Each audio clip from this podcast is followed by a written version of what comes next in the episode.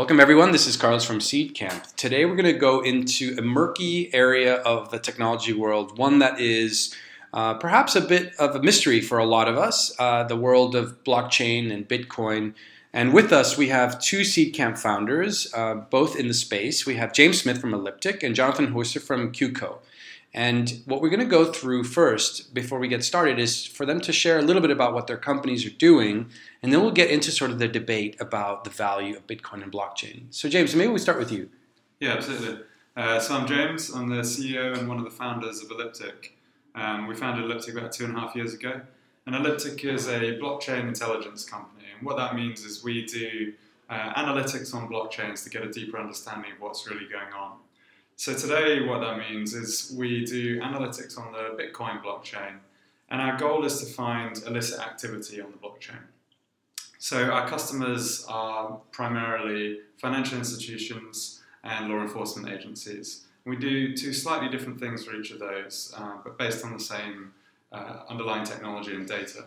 So for financial institutions, we help them comply with uh, the regulation that is relevant to them. So that's typically anti-money laundering uh, technology for them. So we'll uh, monitor all of their transactions, their Bitcoin transactions, uh, and we'll analyze where those uh, Bitcoins might have come from or where they're going, whether there's any suspicious activity associated with them. And we'll assign risk scores. So a uh, a company using our software will know when a transaction is high risk and when they need to investigate it. For the law enforcement agencies, what we do is provide a more forensic solution. So, uh, law enforcement agencies, uh, and this, the bulk of them are in the US who are looking at this actively, but there are some in the UK and elsewhere. Uh, what they're looking for is to to follow the money when they've uh, when they've found a, a, Bitcoin wallet that belongs to, to a known criminal, when they're trying to build a case, um, and when they're trying to get a, a, deeper understanding of how the flows between the relevant parties that they're investigating mm-hmm. have occurred. Okay. Well, well, we'll get into a little bit more about what the future for Elliptic is. Mm-hmm. You know, clearly that's where you are right now, but maybe we can move on to you, Jonathan, and share a little bit about kind of what you do at QCO. Yeah, definitely. I'm the founder of QCO, and we look at a slightly different aspect of the Bitcoin economy, like Elliptic. So we are a proprietary trading company, which mostly focus on buying and selling Bitcoin versus other currencies. So if you imagine an investment fund in the fiat world, which buys and sells stocks or bonds, we do exactly the same kind of idea in the Bitcoin world, where we uh, have an opinion of where the price is going in the future, and we buy and sell Bitcoin versus dollar versus yen versus euro versus yuan as well. So China's a big economy as well. And we kind of have our own investment strategy. Like we have an idea where the Bitcoin price is going and we bet accordingly. And we don't do this manually by logging into exchanges and pressing buy and sell buttons, but we implement our investment strategy and algorithms and then automatically trade them across the world. Okay. Well, thanks for thanks for sharing, guys. Uh, now let's kind of go back into the origins of Bitcoin and um, kind of where that has spawned this industry of, of both companies that are going to take the blockchain and move into other sectors, and then other companies like yours, uh, Jonathan, that is making money from from the actual currency itself.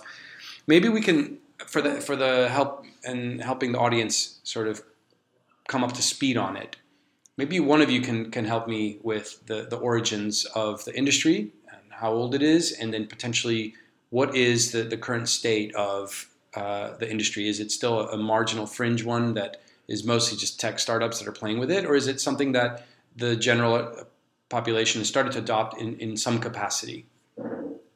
Uh, sure, I'll take a stab at that. So, uh, Bitcoin is a collection of technologies that have been around for a long time. So it's it's sort of one in a series of different types of um, digital forms of money, um, and and a lot of these technologies have been around for a very long time. And, and one of the major ones in there is public private key cryptography. Mm-hmm. Um, so there's in some sense there were no huge innovations, but when Bitcoin came into being was a white paper that was published at the end of 2008, and uh, the, the the first running version of the code started at the beginning of 2009, and it was published under what we know to be a pseudonym, which was Satoshi Nakamoto. Um, now, one of the um, romantic things about Bitcoin is that nobody knows who Satoshi Nakamoto was. Allegedly, now we know. Well, I think that's been debunked again. It's, every month yeah. you know someone else. Exactly, yeah. Some newspaper puts out something about it. We found out who it is, but it, it turns out not to be true. Um, so, uh, Satoshi Nakamoto, whoever he or she was, um, or perhaps multiple people, um, put this code out into uh, the open world, and and it it started gaining a bit of attention from two, three, four, five people um, in 2009. And it, it sort of bumbled along for a little while and had a, a small peak in, in 2011 where it got a bit of attention and the price spiked up um, and then dropped back down again. And then it was 2013 where it started to get mainstream attention. So started getting on the front pages of newspapers, and the price really started ramping up. Venture capital money started going into the space, and lots of Bitcoin companies were funded in 2013. So that was the peak hype, I suppose. Um, was 2013 into 2014. The price of one Bitcoin actually spiked towards the end of 2013 uh, over $1,000 per Bitcoin. Um, and it started that year at about $15 per Bitcoin. So it was a real massive rise that year.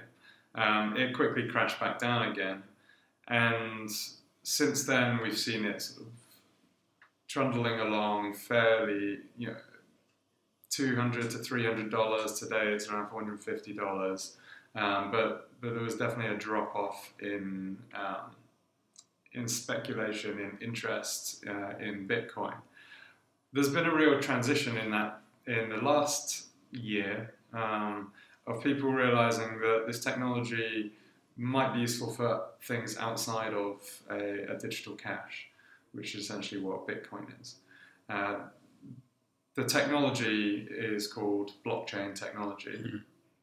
And there are potentially other implications for that elsewhere in financial services, and I'm sure we'll get into that later. Um, but the this shift from Bitcoin's um, Bitcoin being hyped to blockchain being hyped it has been the big change in the uh, in the last year or so. Okay, so that's that's a good sort of transition point, and I guess what we'll do is we'll come we'll come back to blockchain and the uses of blockchain, but let's um, maybe give Jonathan a chance to talk a little bit about how his organization makes money on Bitcoin. Jonathan, first of all, are you the only players that are, are doing this? Well, that's hard to assess, really, but the Bitcoin space looks like it's mostly small retail traders uh, trading on their own account uh, for fun. It's really hard to assess what are the professional traders in there, or are there any professional traders in there? We believe that there's not many, so we're certainly one of the only ones, and potentially the biggest one, which actually try to make a living off Bitcoin and the whole economy. Like, and yeah, so I believe we're, we're one of the only ones who do this. And what is it exactly that, that you do? I mean, is, is, is QCO basically doing what most people understand as currency trading, and you're basically buying, uh, you know, pounds when there's specific price and taking a view as to what will happen?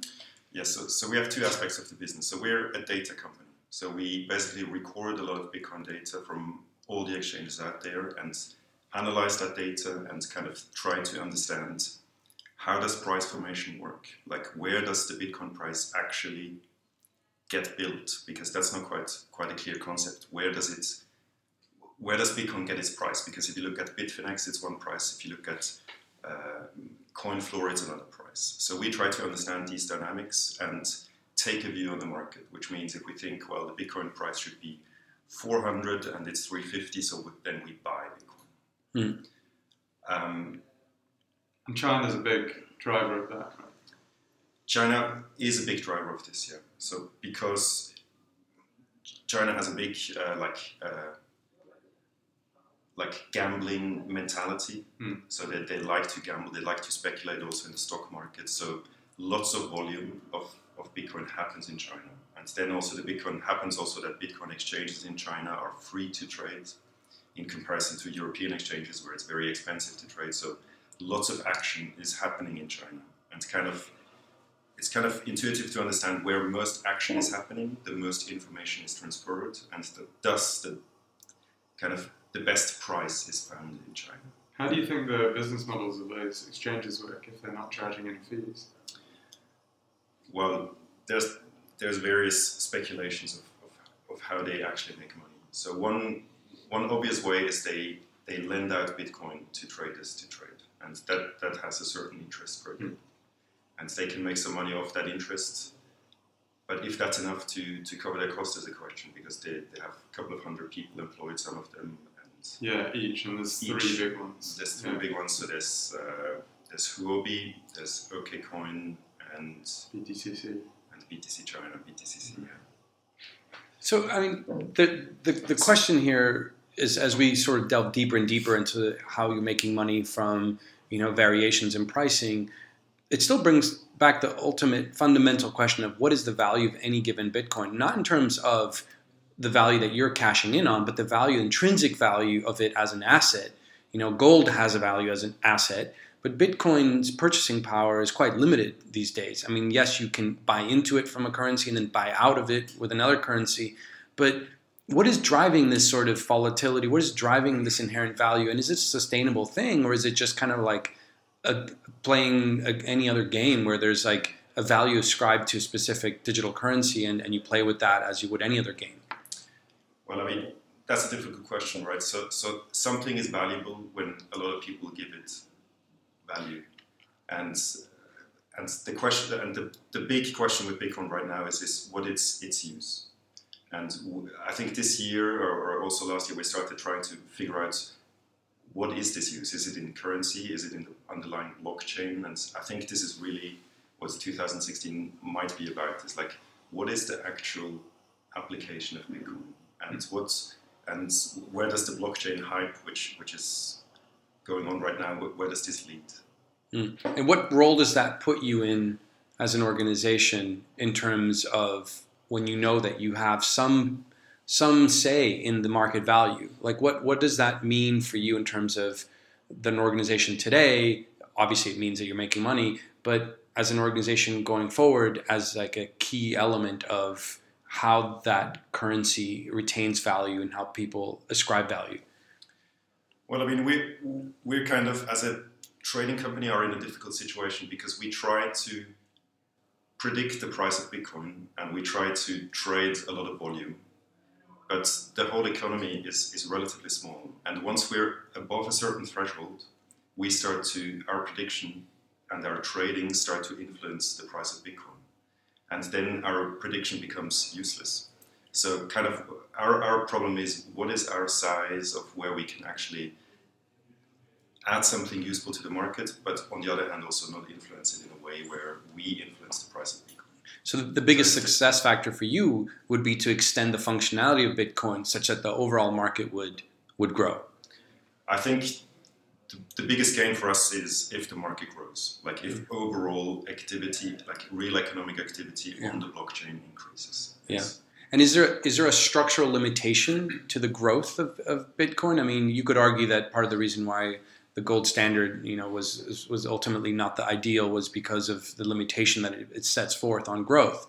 Uh, it prevents certain certain mechanisms. It, what is there one? Well, I mean, you you you mentioned like the the core problem which the Bitcoin, uh, the technical Bitcoin community is facing right now. It's like, how do you increase the capacity of Bitcoin?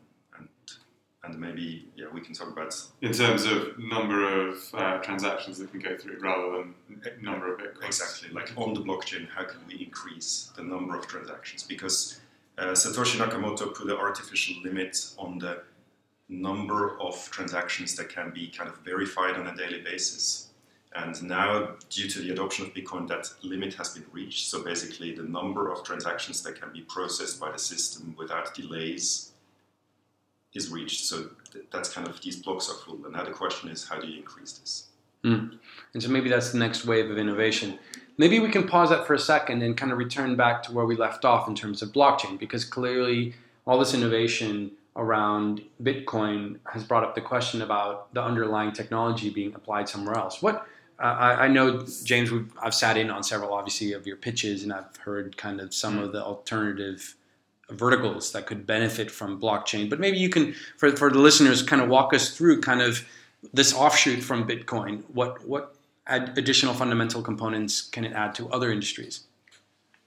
Uh, sure. So, I mean, the the TLDR is we haven't got the answer yet, um, and a lot of people are trying to figure it out. There's right now there is a there's loads of hype around blockchain, and trying to pull the, the signal out of all of that noise is certainly tricky. And we were talking just before we started recording here about how uh, multiple financial institutions all have their blockchain groups now, um, and it's it's very much um, in a lot of cases people not wanting to miss out on this blockchain thing that they don't understand. Uh, but what's what's sort of driving it is um, Bitcoin is something that is new. Bitcoin is digital cash that you can use on the internet. You don't have to trust the person who's giving it to you. They hand you the cash and you're good. Um, and that's truly innovative. Um, and Bitcoin sits on top of this technology called the blockchain, which is really a bag of technologies. Um, now, digital cash will have some use cases and does, and, um, and I'd say today the biggest users of it are speculators. Um, and then libertarians and criminals. And we can talk about the criminal stuff later because that's what we do. Um, not the crime, but catching the criminals. um, but uh, so cash in society is actually, in, in general, legitimate society is kind of dying out. Um, and, and all of us are quite comfortable generally using credit and trusting that the person's going to pay later. Um, so the need for cash or, or Bitcoin um, is perhaps limited at the moment. So financial institutions who are looking at this are saying, hey, we don't need the cash, but the technology is kind of cool. So how can we use that technology to upgrade some of our legacy systems? Um, Just to pause you there, what bits of the technology are cool? I mean, like maybe talking a little bit about the, the sort of tracing. Yeah. Well, so so what um, generally people like about the technology is that it's a distributed ledger, and you'll hear the phrase distributed ledger uh, quite a lot. And essentially, what that means is it's a place where you can write down everything that's happened, uh, but it's not centralized. So we all have a copy of it. Um, it our copies replicate easily. So I've got a local copy, but it's the same local copy that you've got, and we don't have to worry about some central server that might go down.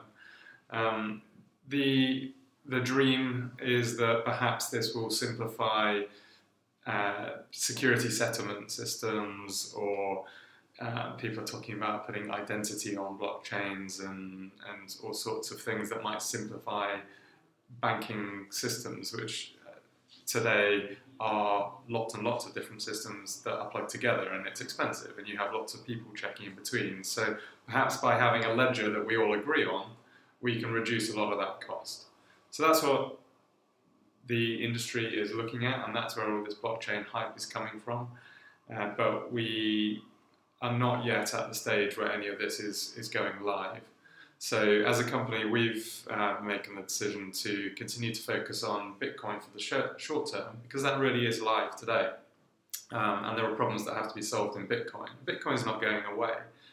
Blockchain will probably have other applications in financial services, but until those kind of things are live, um, we're not focusing too much energy on that. Mm. Yeah, go ahead, Jonathan.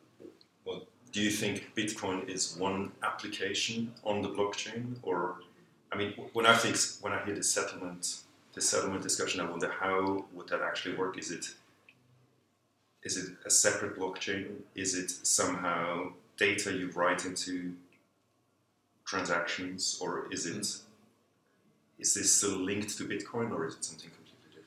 And I think there are lots of competing, um, competing or, or, maybe complementary discussions about how to do that. Right? So the another thing you'll see a lot of is a distinction between public and private blockchains, and no one has really figured out what um, the point of a private blockchain might be. But a private blockchain is one that is um, sort of run within a, a, trusted group of entities, and it, it, probably isn't connected to the Bitcoin blockchain. So what you're getting at is that um, we could use Bitcoin as a you know, as the public blockchain to which settlement and of other types of assets is recorded, yeah. or we could do it on a separate blockchain. Um, and and there are pe- people working on both sorts of things, aren't there? Yeah. So so ranging from private blockchains and private digital currencies to public ones, what can you do to extend companies that are in this space right now that are specifically focused on Bitcoin? Is is the technology immediately applicable to let's say commercial like right now microsoft has you know microsoft points right? Those mm-hmm. points are used within their apps. Is is the evolution of currencies licensing current digital currencies from technology providers functioning similar to blockchain and bitcoin but managing currencies on behalf of corporate so microsoft would pay somebody to manage their digital currency for them. And with that would come the services of Elliptic to make sure people aren't committing fraud on that digital currency because they, they probably deal with that right now. And then, you know, QCOs of the world would manage the, the, the, the, the way that people make money on that, that digital currency. So is, is that the evolution of this? I mean, I know we're getting into the science fiction of things here a little bit, but is that kind of the evolution of things or? Yeah, I mean, so, so long term, the way we look at ourselves is we're great at uh, analyzing a, a, financial ledger and pulling the patterns out of it and understanding what's really going on between the entities who are involved in that ledger. So, you know, that could one day not even be blockchain, but it, it, it certainly could be that any any blockchain, whether it's someone putting their point system onto a blockchain or it's somebody doing security settlement on a blockchain or it's Bitcoin, um, we've got deep expertise in uh, analysing that ledger and, and, figuring out who who's trading with whom, mm. where the flows are, and then as a, a, consequence of that, where is the illicit activity, um, or, or, what other kinds of things do I need to monitor as a business, or how do I, um, as a regulator, monitor the industry? This, this is the, the kind of analytics we're doing today in Bitcoin, and we'll do in other blockchains when they're live. Mm. Yeah, I mean, I guess in this private-public blockchain debate, I think the questions companies like Microsoft, if they want to put uh, like uh, have their own currency, or so digital currency, putting points on it, or so, the question they need to ask themselves is what properties do I care about in my digital currency or in my blockchain? Because Bitcoin has certain properties like uh, this. It's it's trustless. It's decentralized. It costs a lot of energy in making in, in enforcing the properties of Bitcoin, and these properties don't make sense for most companies. What they want is maybe a database and a distributed database, and that's there's many many good products out there, and they really really need to understand why they want this and why and if they come to the conclusion that yes they care about the, the, the decentralized trustless aspect then then it makes sense to use mm. blockchain type technology but mm. I wonder whether they ask themselves these questions mm. there's a lot of tail wagging the dog as well there's a lot of people trying to figure out what blockchain is and then find somewhere to apply it whereas that's not normally how you go about finding technology solutions you you, you have a problem and then you look for the best technology to, yeah. to solve it and that will be in a lot of cases that will be one of the databases you mentioned yeah. you know it won't be blockchain it'll be a different database mm. but in some cases it might be blockchain mm. um, but at the moment too many people are trying to force blockchain into all sorts of different uh, holes that it doesn't fit in and this is probably for a legitimate reason because banks because settlement in banks is very complicated, expensive, and every company repeats the same kind of internal mm. architecture. But I mean, it's the blockchain is not like the clear winner in, in this argument. No, uh, and I think you know to that point, it's probably in in a lot of cases a fact that some of these larger institutions are hurting and are looking for ways to reduce costs. And uh, uh, hoping that blockchain is that silver bullet that's going to come along and make everything better for them. Well, talking about larger organizations, maybe we can talk a little bit about the inhibitors to the success of, of Bitcoin or, the, or broader adoption of Bitcoin. Um, to some extent, people started using uh, touchless, contactless uh, cards as, as, soon as you know the Tube had them, and a couple of other locations that were convenient for them to use. Then all of a sudden, now it's a thing, right? And maybe from from the circumstances that you find yourselves in regularly, what are the inhibitors right now that are really kind of preventing this? Is it banks? Is it what? What is it? Um, I think it's, to be blunt, it's the it's a use case. It's why why use Bitcoin. Um, at the moment, it's a very early stage technology, um, and it's you know, to do with some of the technology, the technical issues that need to be solved at the moment, it's not particularly, it's not easier to use than existing payment solutions.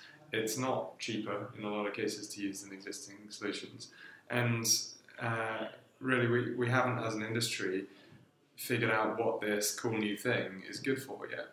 Um, there are uh, companies working on particular ideas, such as. It. But if I stop you there, though, like, and the reason I, I want to interrupt you there is because there's a distinction between the where we are today and today might be restricted by interrelationship between organizations mm-hmm. and as a consequence of having those barriers there is no use case but i want to sort of liberate things a little bit more here and just let you kind of maybe help provide a, a more a, a, a, more realistic five year plan if you were to say this industry is going to grow it is going to grow you know there is going to be use of this which industries do you think would be most likely the first ones that provided these roadblocks get removed will be the first ones to adopt this because it will fundamentally change the way they deal with with with fill, in the gap?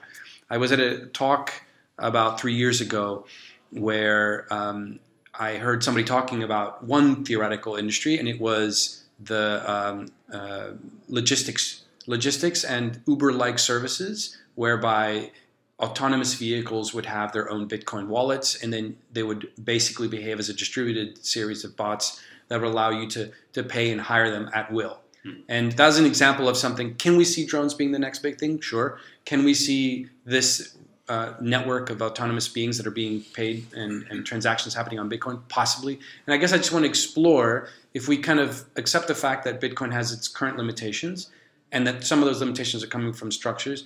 What are the what are the next things that you guys can see? Like you know, you have so much more visibility in this space.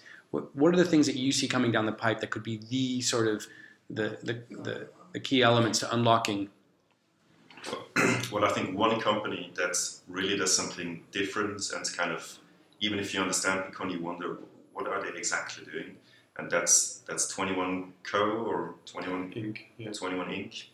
And they released uh, a Raspberry Pi like uh, computer, like mini computer, which is a little miner, which produces a continu- and is part of a bigger pool, which produces a, once you plug it in, produces a continuous stream of, of very small amounts of Bitcoin, and can basically expose services on that machine and allow other computers to talk to it and pay with the Bitcoin it mined uh, for these services.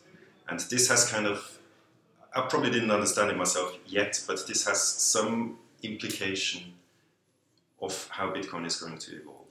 Yeah, because their, their view, I suppose, is, is what you were just touching on there. It's that every device has Bitcoin integrated at the core, so every device can pay every other device. And in, in this Internet of Things that we're moving towards, um, they can autonom- autonomous, yeah, autonomously interact with each other.